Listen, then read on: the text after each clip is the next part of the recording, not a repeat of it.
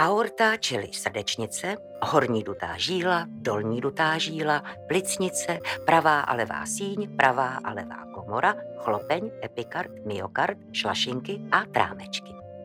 Srdce. A co když je srdce netrpělivé? Jako v románu Stefana Zweiga, kde je cesta do pekel dlážděna dobrými úmysly. Podcastu o představení Netrpělivost srdce vypráví tři muži o soucitu. O soucitu, který se promění ve zbabělost. Režisér Daniel Špinar, dramaturg Jan Tošovský a představitel hlavní role Antona Radu Smácha. Tohle představení to je, to je společenský horor. A přitom to všechno začalo tak nevinně. Anton se zkrátka jen zeptal. A myslel to přece dobře.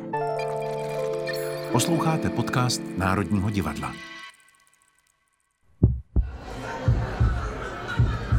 Smím prosit, milostivá slečno?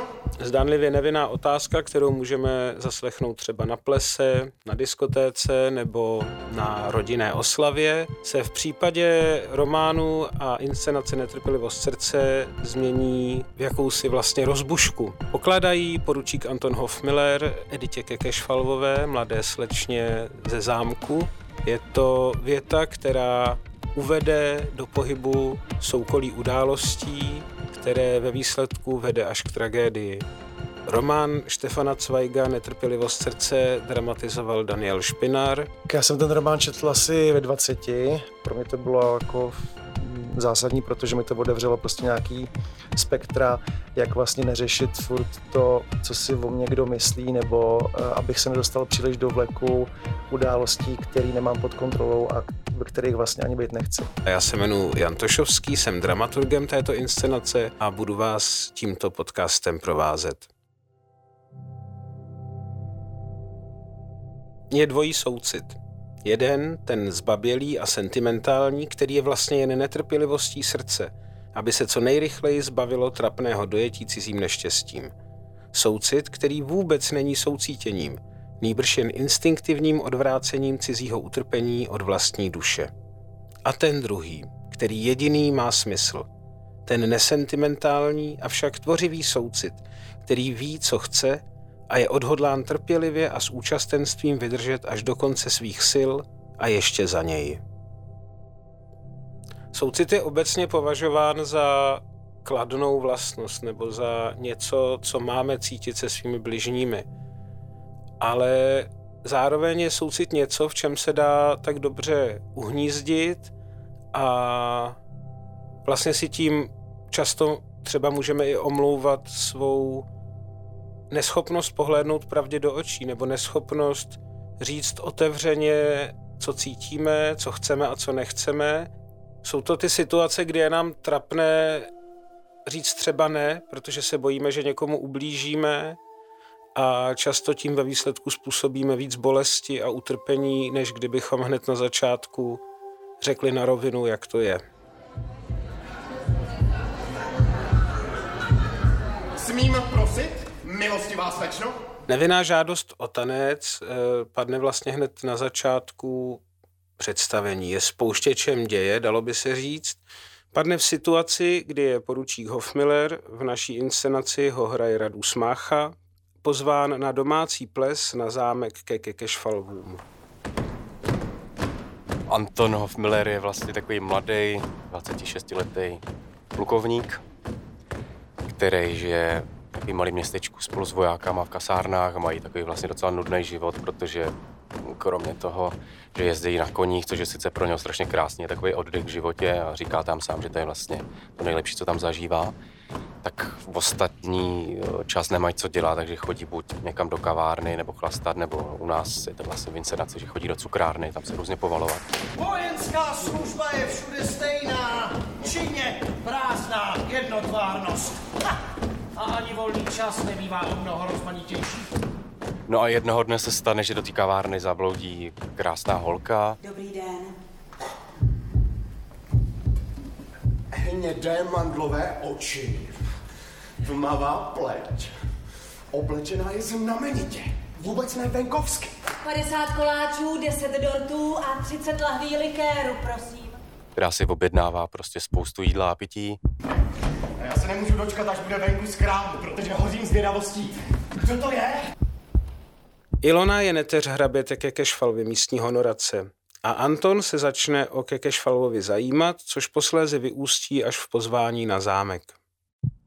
Pan Lájuš z Kekešvalvy zve pana poručíka Antona Hofmillera na dyně.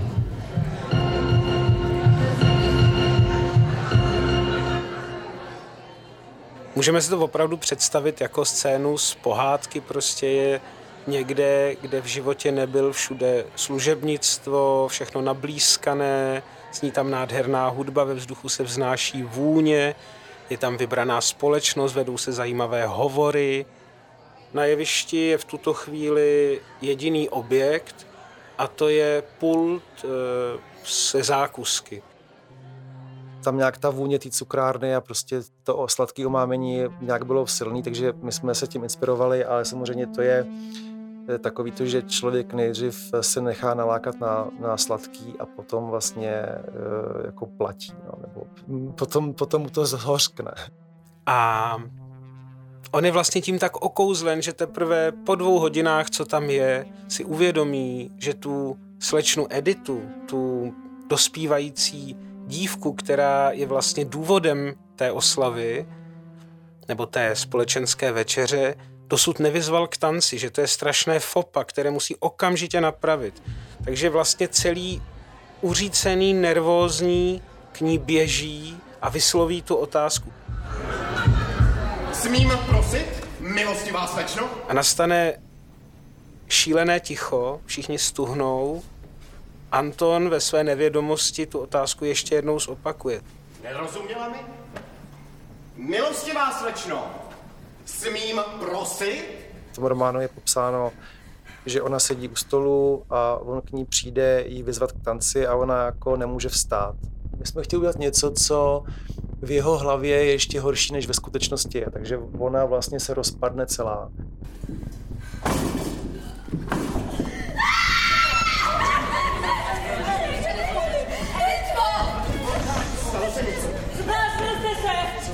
Se něco. Jste nevšiml, že je Edita chromá? Že má chudák zmrzačené obě nohy? Vždyť bez Berlí nemůže udělat ani dva kroky a vy ji vyzvete k tanci, vy!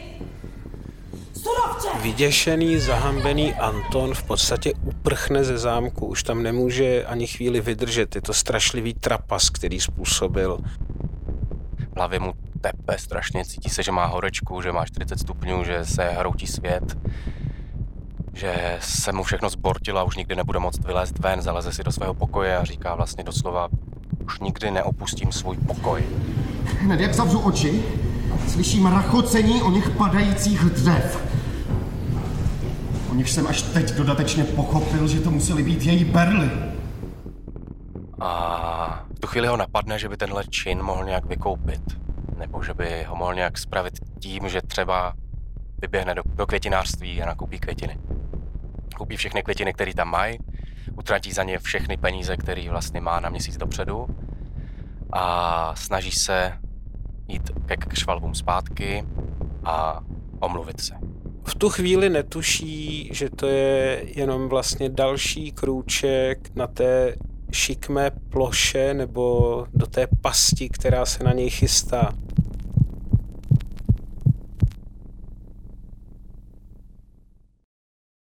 Je to vlastnost každého dobře vystavěného dramatického díla, že my můžeme vidět, jak ta postava se postupně zamotává, sklouzává blíže a blíže k tomu jícnuté propasti a máme skoro chuť na ní zavolat, nechoď tam, nedělej to.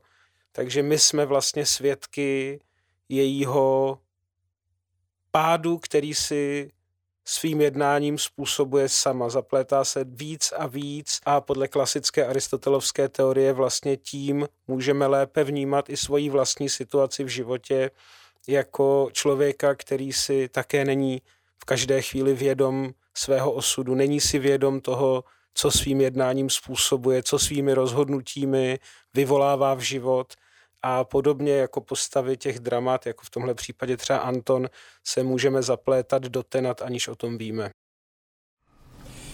Děkuji vám, pane poručíku, za ty krásné květiny. Edita Kekešvalvová je náctiletá dcera hraběte Kekešvalvy a má jeden velký problém, je bohužel postižená. Tam je podle mě hodně zásadní, že ona je chromá, protože jinak by to asi nebylo tak silný a intenzivní a vlastně ne, ne, nebylo by to takovej, takovej ten jakoby etický prostě rozměr v tom. My jsme hodně, když jsme to uh, dali ven, tu inscenaci, tak uh, jsme řešili to, že oni uh, nám často vytýkali, že to jako není taková ta love story, jak by si představovali a že vlastně ta holčička by měla být jakoby příjemná. A já jsem vlastně říkal, ne, já vlastně, když jsem se bavil s hercema, když jsme to zkoušeli, tak já jsem hodně právě chtěl, aby ona byla vlastně jakoby jakousi noční můrou, protože lidi děsí, když je někdo postižený.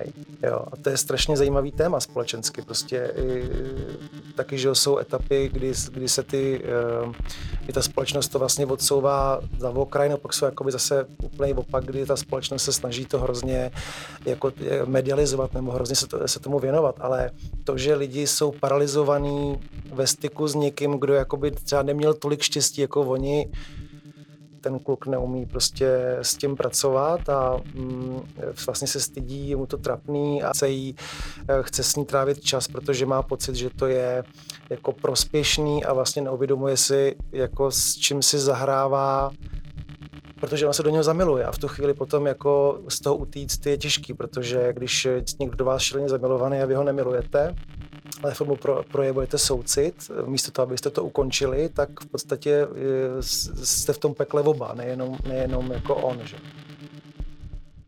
Používáme slova jako postižená nebo chroma, která dneska už eh, můžou znít až trochu pejorativně. Nicméně my používáme slova, která jsou v románu, slova, která jsou dobově ukotvená a je to samozřejmě zároveň e, obraz toho, jak se to okolí na editu, na tu postavu dívá.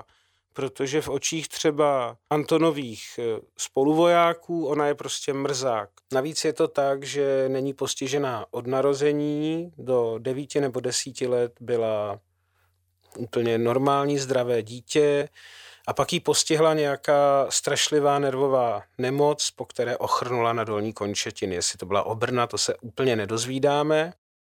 Každopádně Anton, po té, co odeslal na zámek květiny, obdrží pozvání na čaj a má příležitost eh, se omluvit i osobně. My se vlastně z, přímo z románu nedozvíme přesný okamžik, kdy Edita se do Antona zamiluje, nebo kdy si to ona sama uvědomí. Vlastně si těžko umíme představit, že by se něco podobného nestalo v situaci, kdy ona je izolovaná, moc eh, lidí kolem sebe nevidí, když tak jsou to buď příbuzní, nebo jsou to nějací starší pánové, tatínkovi kamarádi a najednou se tady objevuje mladý, pohledný, dvorný, zdvořilý, dobře vychovaný poručík od Hulánů. Že zase zítra přijdete. Ano. Já okamžitě přestanu marně zabíjet čas. Hmm. A radši budu častěji navštěvovat nemocnou dívku. Uh, teprve když člověk ví, že také pro jiné něco znamená, tak cítí smysl a poslání vlastní existence. Anton samozřejmě v sobě nějakým způsobem bojuje. To není to tak, že by byl úplně nevědomý. Cítí, že to nějakým způsobem není v pořádku. Cítí, že se po něm jako kdyby sápou nějaká chapadla. Cítí, že je zvláštní, aby se stal ve svém věku takovým jako poručníkem nebo takovým důvěrníkem dospívající nemocné dívky, Bije se to v něm, eh, další tam je rozměr ten, že ten hraběk Kekešvalva mu pořád dává nějaké dárky, doutníky a podobně. Takže on cítí, že něco není v pořádku, že si ho tak jako trošku kupujou. A do určité míry cítí i posměch ze strany svých eh, kamarádů.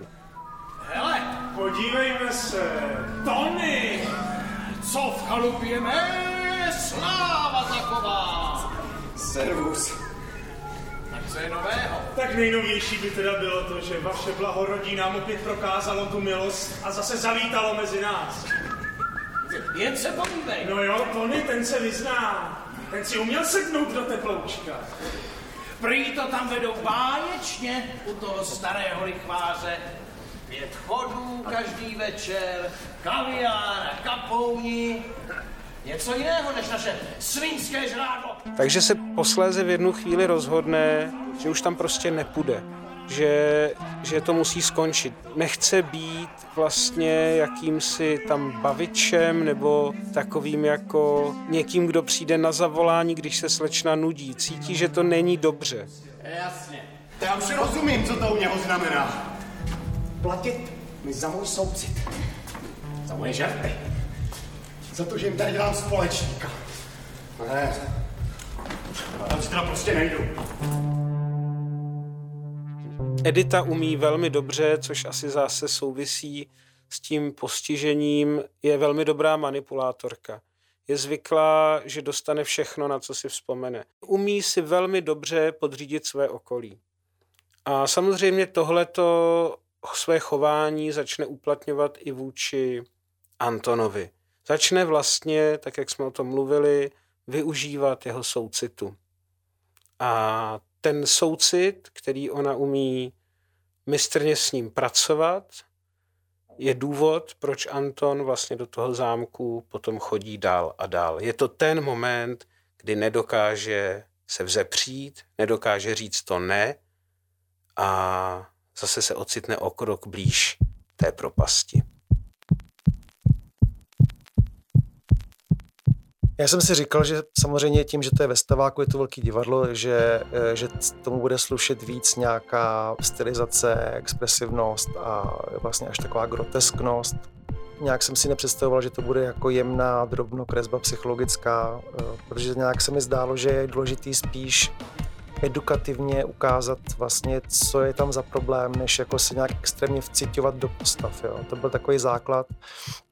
Při scénickém řešení jsme se scenografem Andrejem Duríkem jsme vlastně přemýšleli o tom, jak udělat to, že ten člověk se dostal do nějaké pasti, do nějakého kolotoče, ehm, do nějakého světa vnitřního, kdy je jakoby ztracený. Eh, a že jsme na to naprosto hm, takovou jako zásadním klíčem, který vlastně udělal celou tu inscenaci a hm, ta scenografie je postavená tak, že na jevišti jsou tři úplně stejný identický pokoje natočně a točí se dokola a on vlastně furt prochází dveřma, furt vlastně jako leze do stejného pokoje a vlastně jakoby utíká před tím kolosem a utíká před sám sebou a vlastně neví, kam stoupí, eh, co se před ním znova objeví. Rychle pryč! Já jsem vlastně poprvé pracoval s točnou, takže jsem jako si docela užil i tu točnu, když to bylo těžký, ale ta scenografie vlastně mi dala naprosto jasný pohyb, směr a vlastně i herci víc cítili, že jsou jakoby oživlý obrazy, kolem kterých chodí ta postava a ty se různě rozžívají, takže ta stylizace byla daná. Možná, že jako v nějakém smyslu by se dalo říct, že to je skoro moje nejstylizovanější inscenace. Od boku mi koluje v uvolněném těle rozprouděná pulzující krev. Cítím ji jako netrpělivou vřelost života, zatímco mi kolem čela a tváří píčí studený. Protože já jsem tam nenechával vůbec žádný prostor pro nějakou improvizaci, pro nějaký jako vzduch, nebo že si tam ty herci můžou třeba něco trošku přidat, udělat, ale je to opravdu hrozně eh, jako precizně udělaná jako, jako hororová groteska. Pokud bychom přijali hororovou interpretaci netrpělivosti srdce, tak eh, hrabě Kekešfalva by tady mohl vystupovat jako svého druhu upír.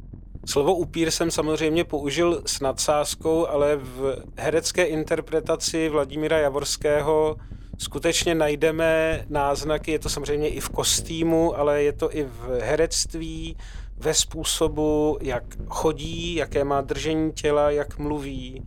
Když mluví skutečně s Antonem, tak eh, to slovo upírá se, vidíme téměř hmatatelně na jevišti. Jako kdyby ho probodával svým pohledem tu svoji e, víru, to své vyléčení pro dceru, jako kdyby skutečně chtěl vysát z Antona.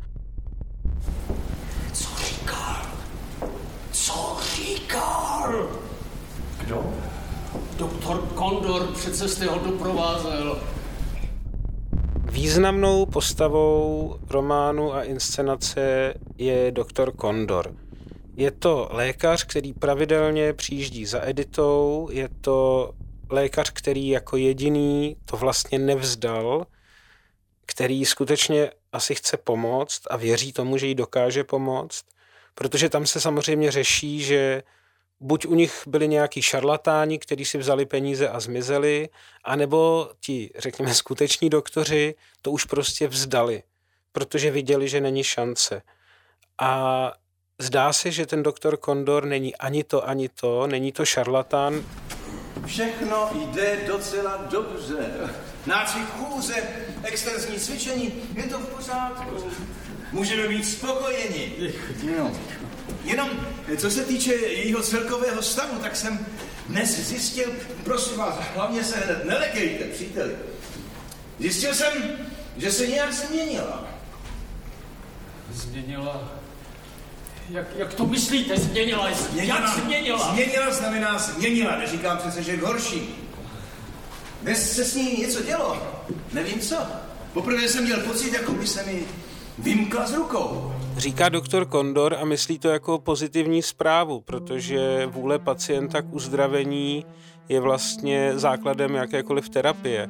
Nicméně pro hraběte Kekešvalvu je každá informace o změně stavu jeho dcery jakýmsi dunivým gongem, který zní celým jeho životem, ať je to informace pozitivní nebo negativní, protože pro hraběte Kekešvalvu je jeho dcera vším. Manželka, kterou velmi miloval, zemřela a on ji v ní vlastně vidí. A zároveň tím, že došlo k tomu postižení, tak on vlastně celý svůj smysl života vložil do jejího uzdravení.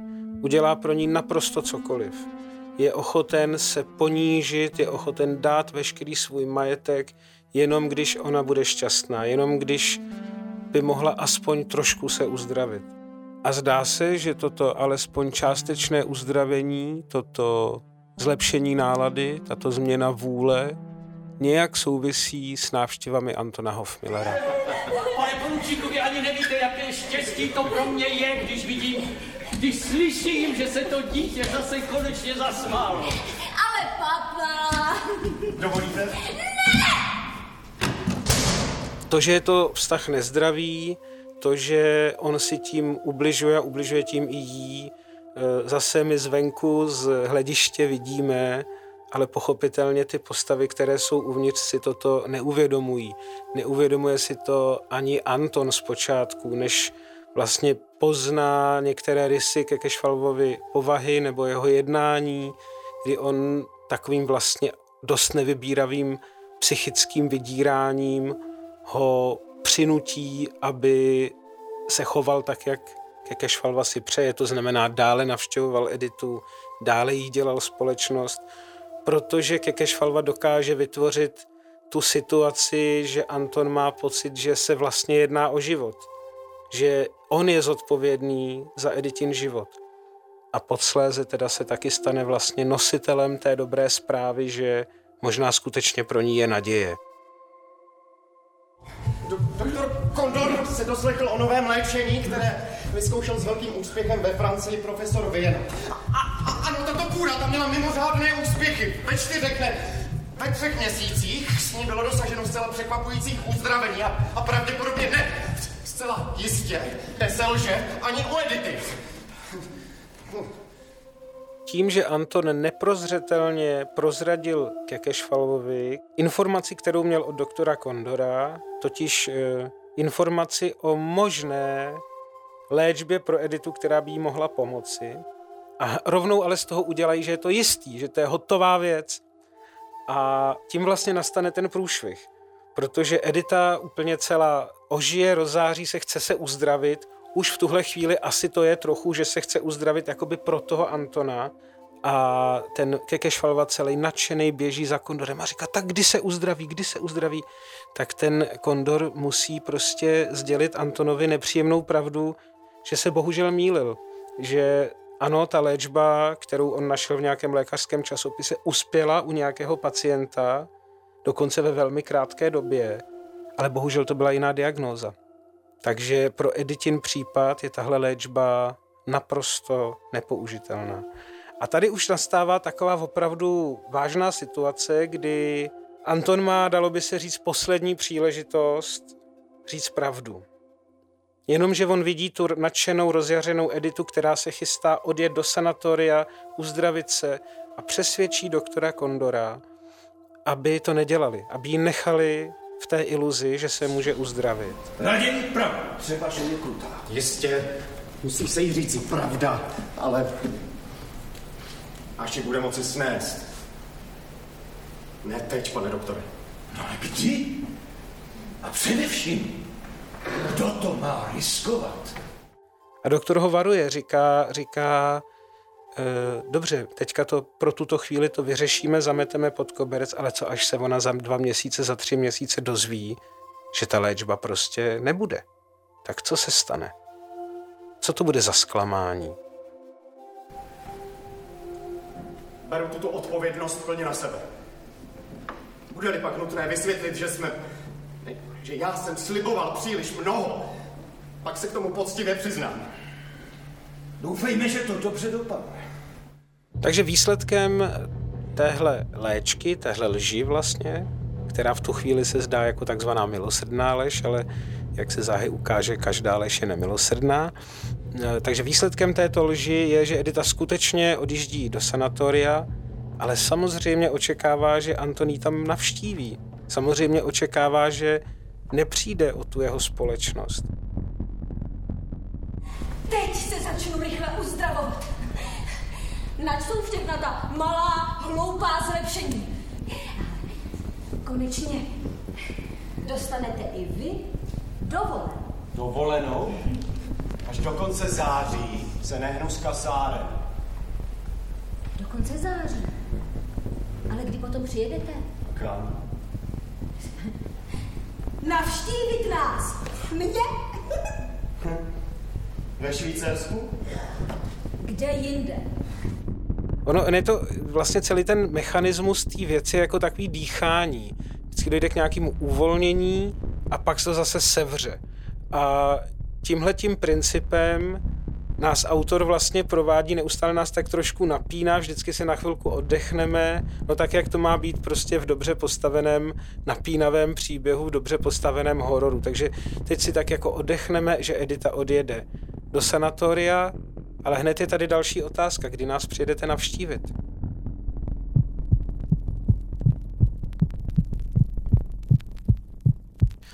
Román Netrpělivost srdce napsal Štefan Zweig v roce 1938, to znamená krátce před vypuknutím druhé světové války, které v tu dobu už bylo na spadnutí, což nějakým způsobem musel tušit, už mimochodem tou dobou, pokud vím, byl v emigraci, protože jako žid a ještě význačný autor se mohl obávat právem persekuce a vrací se v něm do minulosti. Je to takový zvláštní vypravěčský pohyb, protože on ten román situuje do jara před vypuknutím první světové války. Se řekne ospalé uherské městečko, jaro 1914, poručík od Hulánů.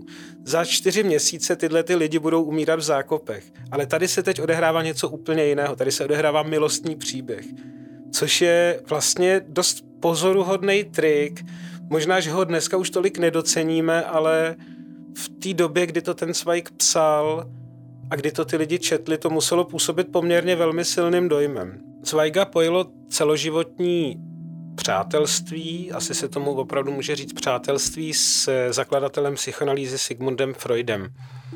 Asi nás to zas tak nepřekvapí, pokud známe aspoň trošku Zweigovo dílo, protože pro něj postihnout právě psychologii svých postav, postihnout jejich nejjemnější citové a myšlenkové a emoční záchvěvy, to byl vlastně cíl jeho psaní. Nejinak je tomu i u netrpělivosti srdce. Podle životopisců se jednalo o takový vztah učitele a žáka. Freud byl o čtvrtstoletí starší, o, o generaci řekněme, a samozřejmě Zweig k němu vzlížel jako tolik jiných lidí v jeho věku, protože ta freudovská analýza ve své době byla skutečným převratem. Dá se skutečně říct, že Říká se ten kopernikovský obrat, kdy si uvědomíme, že ne slunce se otáčí kolem země, ale je to opačně, tak něco velmi podobného mohl být pro mentalitu doby ten freudovský ponor vlastně do lidské duše. V té puritánské, zkosnatělé době najednou někdo začne říkat, že hlavním motivem všeho našeho jednání je sex. Tak to, to, bylo, to bylo prostě něco skutečně převratného, velmi odvážného. Mimochodem, co Zweig taky velmi často zmiňuje, je Freudova odvaha. A to, že by jí sám chtěl mít taky, že to, s čím píše, je vlastně touha být tak odvážný jako Freud. Říkat ty věci co nejvíc tak, jak je cítí, tak, jak si myslí, že ty postavy je prožívají a vlastně vynášet na povrch tyhle ty temné hlubiny lidského nitra. Asi bychom v interpretaci zašli příliš daleko, pokud bychom chtěli hledat odraz osobnosti Sigmunda Freuda eh, v postavě doktora Kondora z románu, ale s některými svými vlastnostmi, právě onou zmiňovanou přímočarostí, upřímností a zároveň hlubokým soucitem a vnímavostí pro bolest druhých lidí, eh, může Kondor Freuda připomínat, respektive Freuda tak, jak ho viděl Stefan Zweig. Postava lékaře eh, v literatuře téhle doby, spíš teda dřívější, se stává čím dál, čím dál významnější, nebo je to vlastně doba, kdy to lékařské povolání začalo být hodně vidět. Lékaři se stávali vlastně elitou té společnosti. Takže třeba Ibsen používá rád lékaře, stejně jako právníky. Eh, Čechov, který sám byl lékař, má v každé své hře postavu lékaře. Eh, I Artur Schnitzler má, má slavného profesora Bernhardyho vlastně eh, židovského lékaře v nežidovském prostředí. Čili ta, ta postava lékaře je něco, co v jistém smyslu by se možná dalo říct, že zastoupila kněze, protože konec konců Freud eh, to, co udělal, je, že vlastně tu funkci, kterou do té doby měli pouze kněží, to znamená nějaká zpráva lidských duší, nějak pastýři duší se říká, někdo, kdo může vyslechnout a kdo může nějakým způsobem pomoct radou nebo navést toho člověka na správnou cestu, tak najednou tohleto Freud nebo psychologové a vznikající psychologie vytrhla z rukou těch kněží a dala to do rukou lajkům, lékařům. Takže i z tohohle hlediska ta postava toho Kondora, který je takový i docela dobrý psycholog, má v té hře, nebo respektive v tom románu a v té inscenaci velmi významné místo. On je takovým důvěrníkem, zároveň v jistém smyslu katalyzátorem děje a zároveň jako kdyby trošku zastupoval hlas autora. Místy říká věci, tak jako vlastně hodnotí, trošku nám jakoby dává takovej zastřešující jakoby morální rámec, kdy ty postavy se v tom zmítají, Anton neví, co se sebou a ten doktor Kondor mu vlastně řekne, no ty si přece nemůžeš zahrávat s citama druhých lidí, ty nemůžeš někomu něco naslibovat a pak říct, že to neuděláš. Ty nemůžeš v někom vyvolat naději a potom jí zklamat. Říkává se tomu v, v divadle někdy rezonér, takový, taková jako odrazová plocha pro to, co se vlastně v tom Antonovi děje a na který si to vlastně můžeme lépe uvědomit.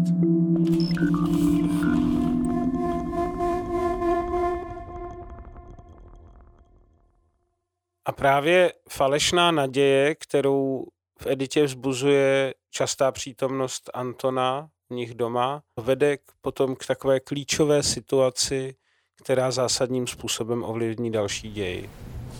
Měla byste si teď pořádně odpočinout. Pro boha! Co to je? Vaše uniforma? No.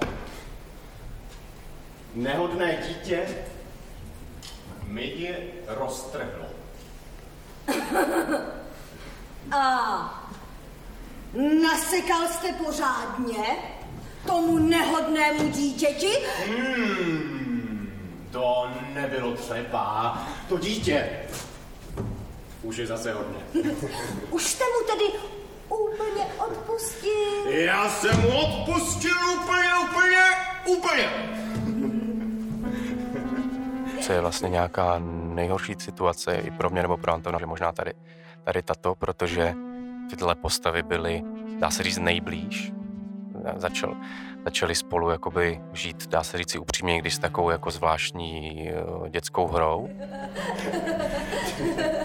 Bychom vážně měli jít spát. Vy jste zapomněl, co dostane hodné dítě, když jde spát. A co pak? Hodné dítě dostane na dobrou noc pusu.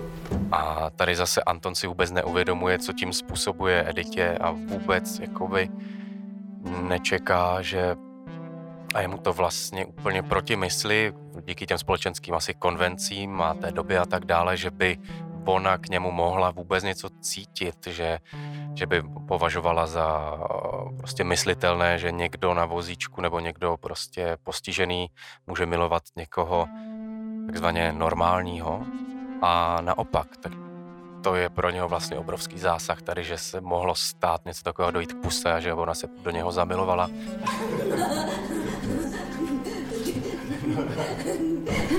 A zase dovedl to někam, kam nechtěl, ale mohl to zastavit, nezastavil.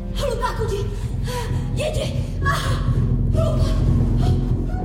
Tahle situace je pro Editu naprosto nesnesitelná, protože vlastně ona se vydala, ona se odevzdala a to odmítnutí Antonovo je pro ní něco neuvěřitelně bolestného. On to ani nemusí vyslovit, ona to cítí z něj, že vlastně vůči ní má odpor a to je příšerný. E, to znamená, Edita reaguje naprostým propadem do deprese, uvažuje o sebevraždě a na scénu přichází její upíří otec. Jen vy jí můžete pomoci, jen vy. Snažně vás prosím, smilujte se. Přece to nemůžete nechat. Přísahám, že jde o život! Na něj naprosto nemilosrdně tlačí a vydírá ho a doslova ho přišpendlí ke zdi, což v naší inscenaci je právě na té otočné scéně realizováno tím, že vlastně Kekešvalva doslova pro nás sleduje Antona skrz ty dveře, které se za ním neustále otáčí a on pořád jenom ustupuje. To nechápete? Nebo to nechcete pochopit?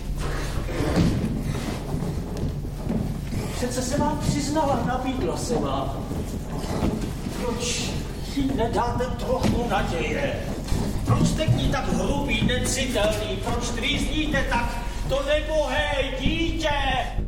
Ve filmu si můžete představit, že taková scéna by vypadala jako dlouhá zámecká chodba, oddělená množstvím dveří a já pořád ustupuji a za mnou jsou zase dveře a zase dveře a zase dveře. Ale u nás se to děje v naší inscenaci, na našem jevišti, se to děje vlastně navíc ještě v kruhu, čili zase ještě tam pořád vidíme to, jak eh, ten Anton je skutečně nucen, jak ten, jak ten osel, který chodí v kruhu a tahá ten, se tomu říká, žentour třeba, nebo, nebo vodu ze studny někde v dole, tak prostě tam chodí jak slepej osel a není schopnej, eh, je na to taková vulgární metafora, čili vyndat si hlavu z o něch míst, aby konečně pochopil, že dokud on neřekne ne, tak se to bude dít dál.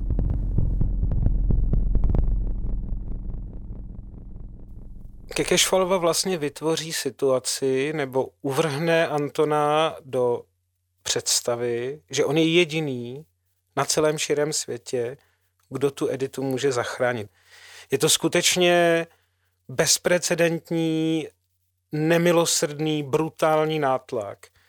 E, a ten Anton vlastně, tak jak jsme viděli, jak on postupně jeho veškeré obrany pukají a on povoluje a povoluje, tak už prostě je bezbraný, už nemá žádnou obranu, už tam doslova leží, čeká je na ránu z milosti. No a protože už zašel tak daleko, tak eh, vlastně čím zašel dál, tím méně má síly vzdorovat, takže tady už mu nezbývá, než znova podlehnout, znova přitakat, znova říct dobře, tak já vyhovím tomu, co chcete. Edny v noci na tebe někdo čeká myslí na tebe, touží po tobě, žena, někdo cizí. Chce. Žádá si tě každým pórem své bytosti. Už to nejsi ty. Už nejsi svobodný. Stal se štvancem. Jsi zavázán. Pln nenávistí, pln strachu musíš snášet tuto cizí touhu, která trpí pro tebe. Je to nejnesmyslnější tíseň, z níž nelze uniknout, je-li muž milován proti své vůli. Nemohu myslet, dýchat, cítit, dokud nebudu vědět, že se mi úplně odpustí. tom tak zapletený, že vlastně to pokračuje dál a dál, že se s ní dokonce zasnoubí bez toho, aniž by řekl, co děláš, proč mi dáváš prstínek, tak ho dostane na ruku. My už jsme na začátku řekli, že celá ta věc, celý ten příběh končí tragicky.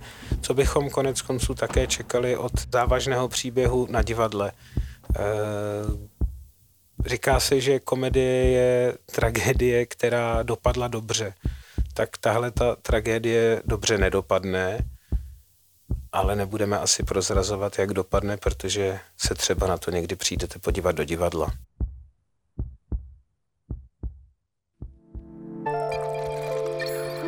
Podcast Národního divadla. Slyšeli jste podcast Národního divadla o představení Netrpělivost srdce.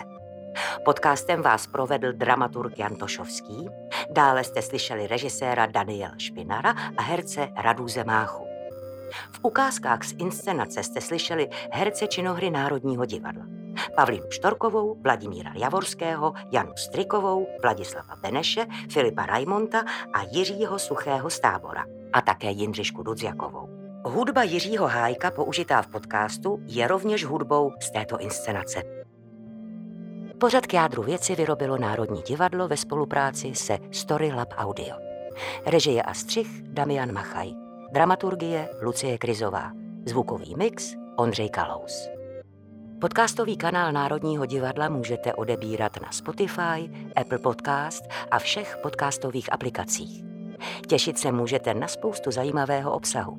Pravidelný pořad k jádru věci, divadelní magazíny i speciály. Vaše komentáře, náměty, připomínky, ale i pochvaly můžete posílat na e-mailovou adresu podcast zavináč národní divadlo.cz. Děkujeme, že nás posloucháte. Naslyšenou u dalšího dílu a naviděnou v divadle.